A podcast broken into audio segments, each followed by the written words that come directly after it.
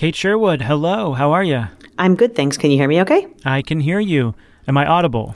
You are, and I have a mic about two inches from my face. Get comfortable.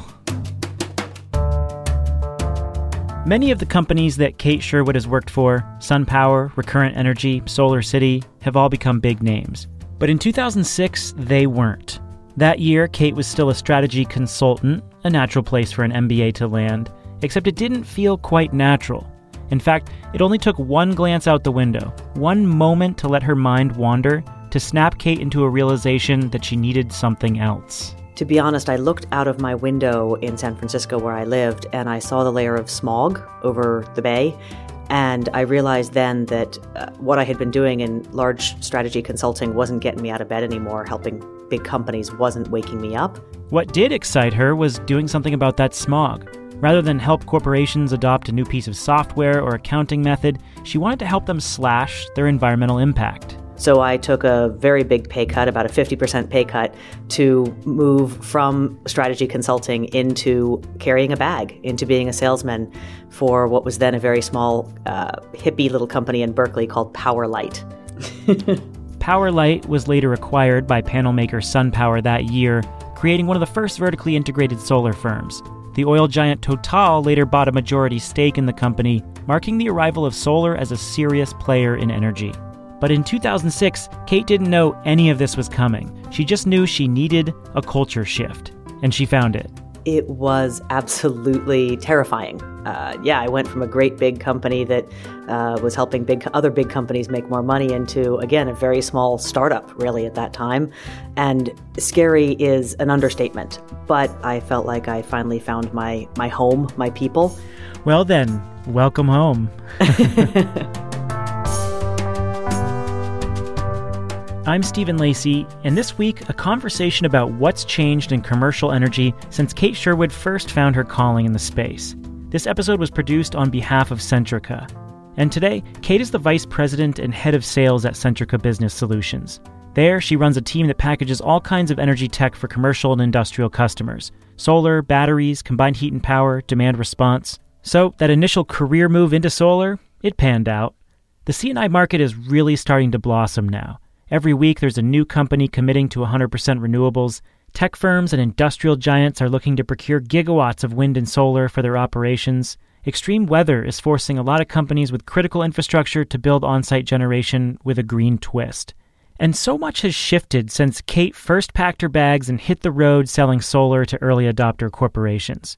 So I asked her to describe those early days and then lay out some of the biggest shifts underway when selling and deploying these kinds of projects um, sales at that time really was about it was just turning the corner in 2006 from being about the true early adopters to the early majority of companies that were buying solar not only for the green benefits but for the financial benefits as well. One of the early customers that we had at uh, in my tenure at Powerlight and SunPower was Macy's, and uh, Macy's is a profit-driven enterprise, and they certainly looked at both the green and the greenbacks, I'd say, uh, when they looked at that opportunity for solar.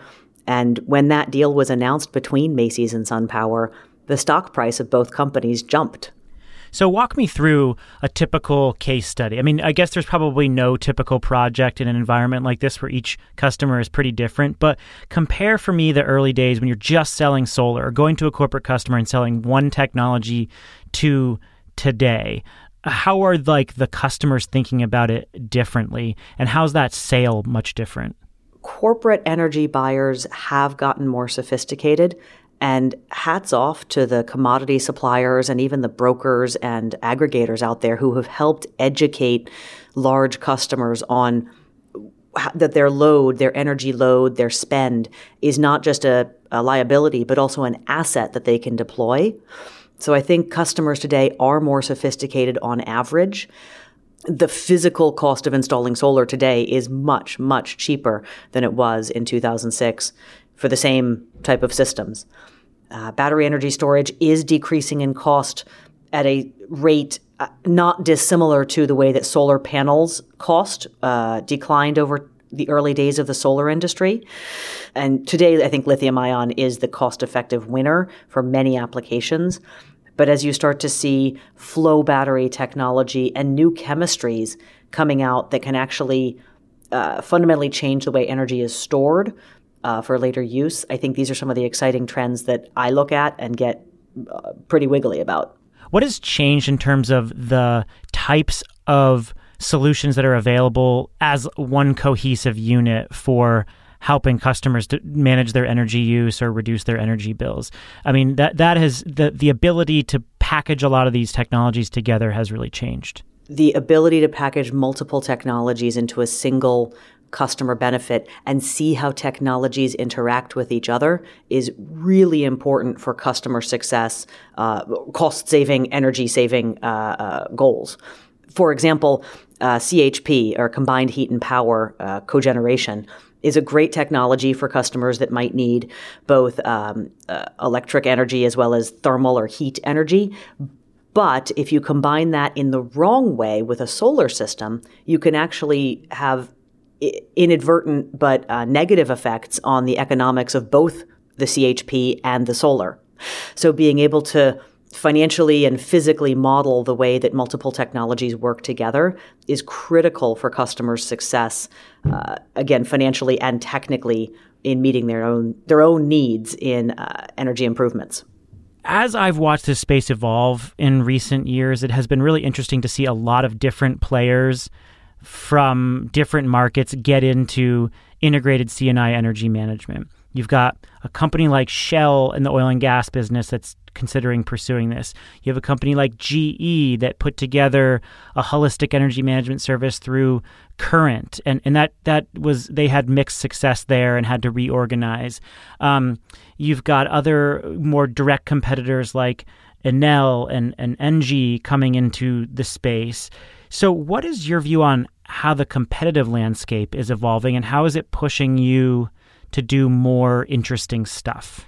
Uh, the way that other competitors are looking at this, we certainly think about this and have discussions internally. But I think that really, actually, our biggest competitor of all is still the customer doing nothing. The customer simply looking at a solution that we can bring to them. We can save them, you know, 10%, 20% off their bill and saying, eh, it's too much effort. Our own customers in uh, heavy industrials, Heavy industrials often create commodities that themselves are sold into very competitive markets. For those customers that can save 20% on their energy bills, they are that much more competitive in their own EBITDA, in their own market caps, as they are competing in their own uh, markets. But I think, again, that do nothing is something that we are constantly uh, fighting against with uh, some customers and that's uh, an area that luckily is changing. Our customers are coming to us more, but is always going to be the biggest competitor. Customers just not moving. I got to say, y- you've been in sales for a long time, but this feels like a much harder sale just because of the complexity of projects than a specific technology like just a battery or just a solar system. I actually would take a different approach. I think that by exactly meeting a customer's needs for energy, whether it's electrons, therms, steam, water, by being able to combine multiple technologies and exactly meeting what a customer needs for their specific instance, their specific plant or uh, commercial location, that actually this is a much easier sale than a single widget or a single technology.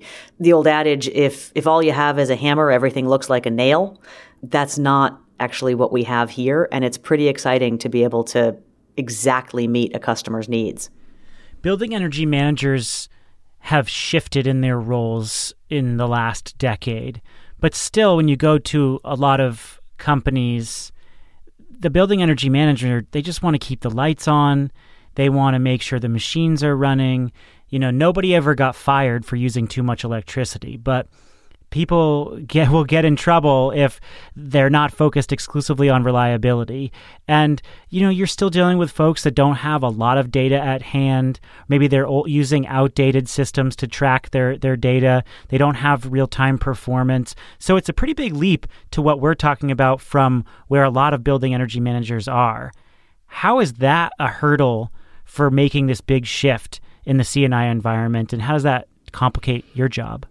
I don't think that what you've described complicates my job. I think it makes it fun to help a customer understand that, uh, again, that their load that they perhaps didn't even know they had the ability to have insights into. They can again start looking at their energy uh, load as uh, an energy asset. And that's a really fun process. It's not fast. It's something that I think we have to do not only on a one on one customer level, but also in general across the industry.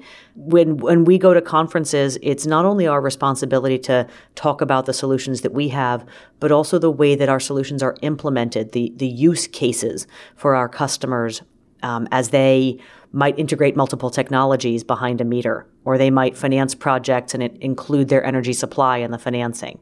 These are important things that are fun to help our clients get through, uh, get through, and work through and learn. But it's some, it's certainly a long process and something that we're continually trying to improve. Do Do you have any mantras like you know the there's the, the famous always be closing? Do you have anything that's like a little bit more plot positive?